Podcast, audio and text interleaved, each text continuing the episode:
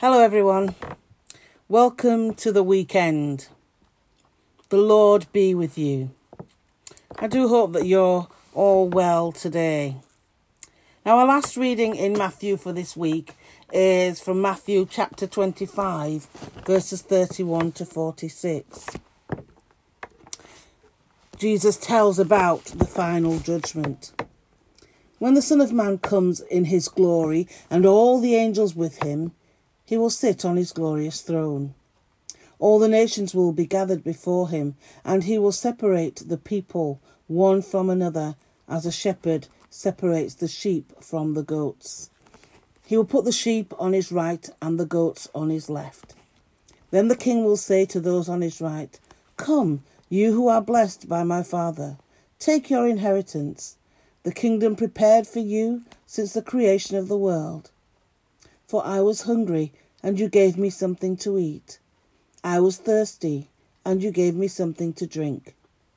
I was a stranger, and you invited me in. I needed clothes, and you clothed me. I was sick, and you looked after me. I was in prison, and you came to visit me. Then the righteous will answer him, Lord, when did we see you hungry and feed you, or thirsty and give you something to eat, to drink? When did we see you a stranger and invite you in, or needing clothes and clothe you? When did we see you sick or in prison and go to visit you? The king will reply, Truly I tell you, whatever you did for one of the least of these brothers and sisters of mine, you did for me. Then he will say to those on his left, Depart from me, you who are cursed, into the eternal fire, prepared for the devil and his angels. For I was hungry, and you gave me nothing to eat. I was thirsty, and you gave me nothing to drink. I was a stranger, and you did not invite me in. I needed clothes, and you did not clothe me. I was sick, and in need, and in prison and you did not look after me. They also will answer, Lord, when did we see you hungry or thirsty, or a stranger, or needing clothes, or sick, or in prison, and did not help you?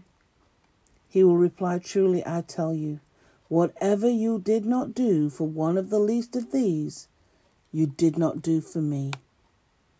Then they will go away to eternal punishment, but the righteous to eternal life. This is the word of the Lord. Thanks be to God. Well, uh, today is our final reflection from Edel McClean, and she's entitled it Sheep and Goats. Jesus is all over the place in today's passage. He is the one telling the story. He is the one sitting on the throne. He is also in the hungry, the thirsty, the strangers, the naked, the sick, the prisoners. His words point towards his refusal to be confined and contained. This account is intended, at least in part, as a comfort for Matthew's persecuted early Christian community and continues to serve as a comfort to persecuted Christians, with the assurance that Jesus sees and cares about their suffering. She says, I also find myself wondering if some sheep are a little goat like and some goats a little sheepish. Even people who care for people in need 90% of the time will walk by 10% of the time.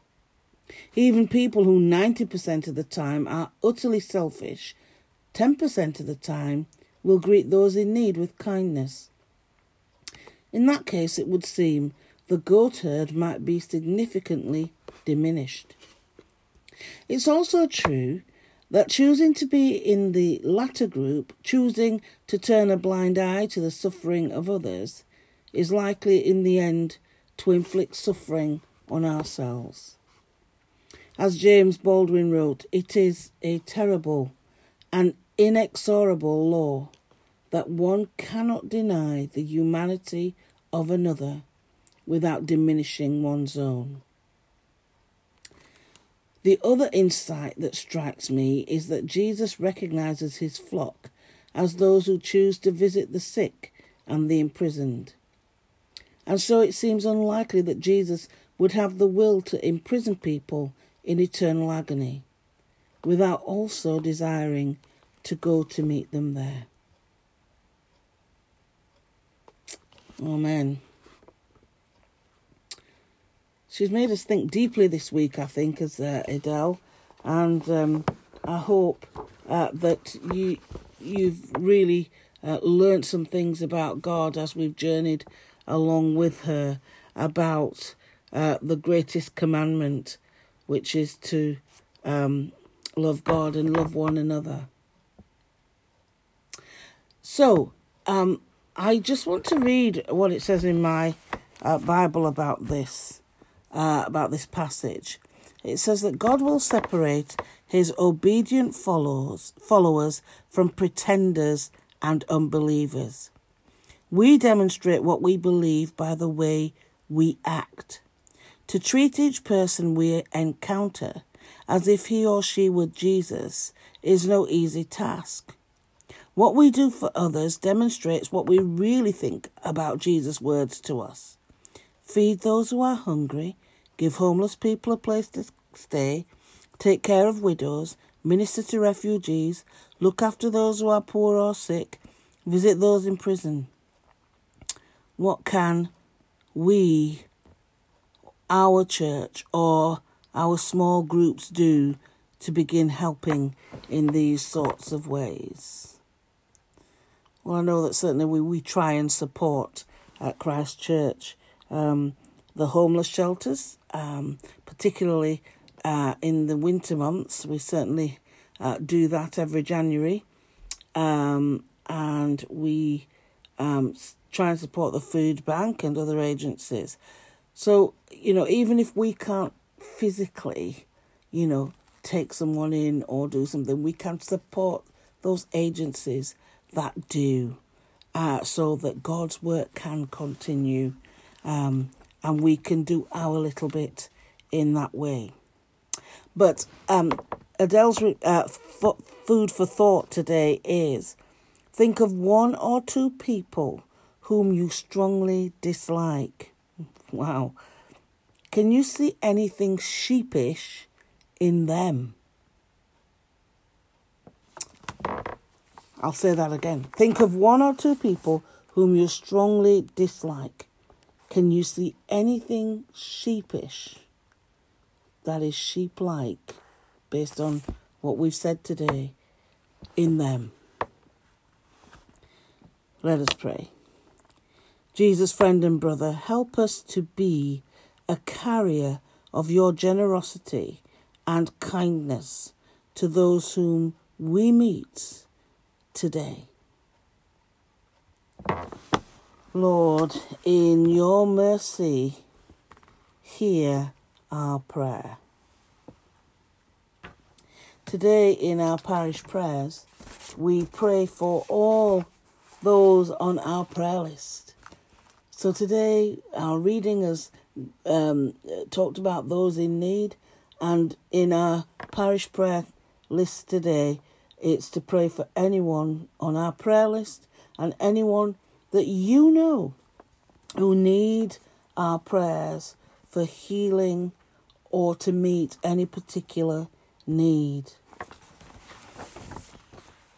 Let's just bring people to mind for a moment.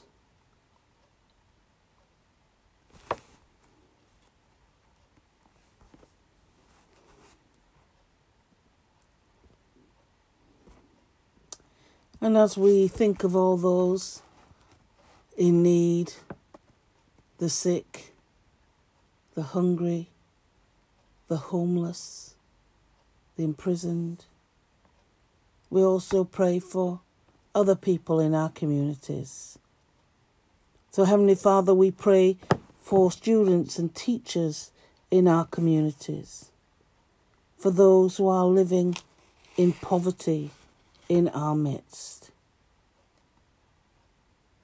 help us all to fulfill our God given potential to help those in need. We pray for our heads of government and those in positions of power. We ask for them to be motivated to eradicate injustice and inequality. We thank you for the NHS and the amazing staff that keep it running. We also remember those who work in the care industry, caring for those in homes, for the elderly. We pray for communities around our world where access to healthcare is difficult and limited.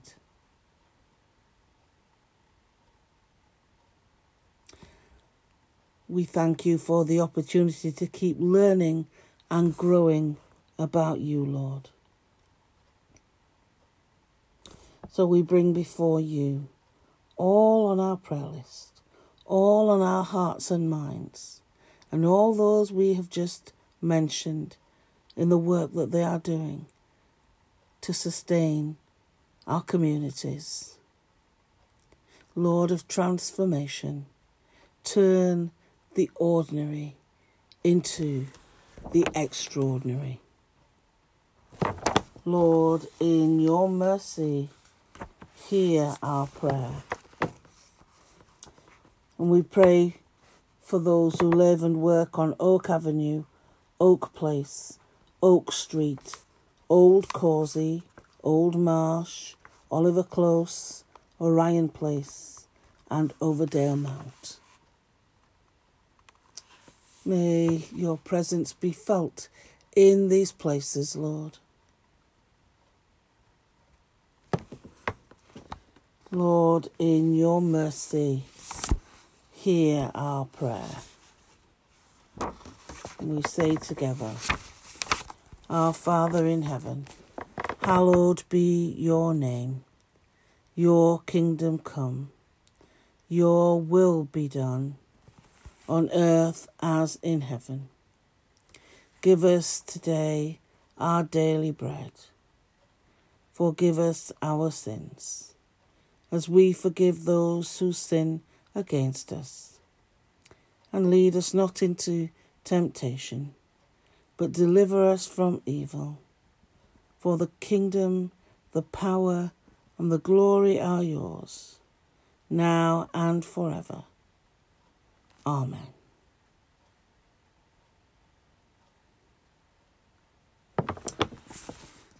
And so, as we continue our Saturday, may the Lord go with you. We go into the world to walk in God's light, to rejoice in God's love and to reflect God's glory. And the blessing of God Almighty, the Father, the Son, and the Holy Spirit be with you and remain with you always. Amen. So, everyone, hope you have a lovely weekend. Um, I will see you tomorrow, and um, hopefully, um, some of you will be in church, and I'll see you then. And until then, take good care of yourselves and have a wonderful day. Bye for now.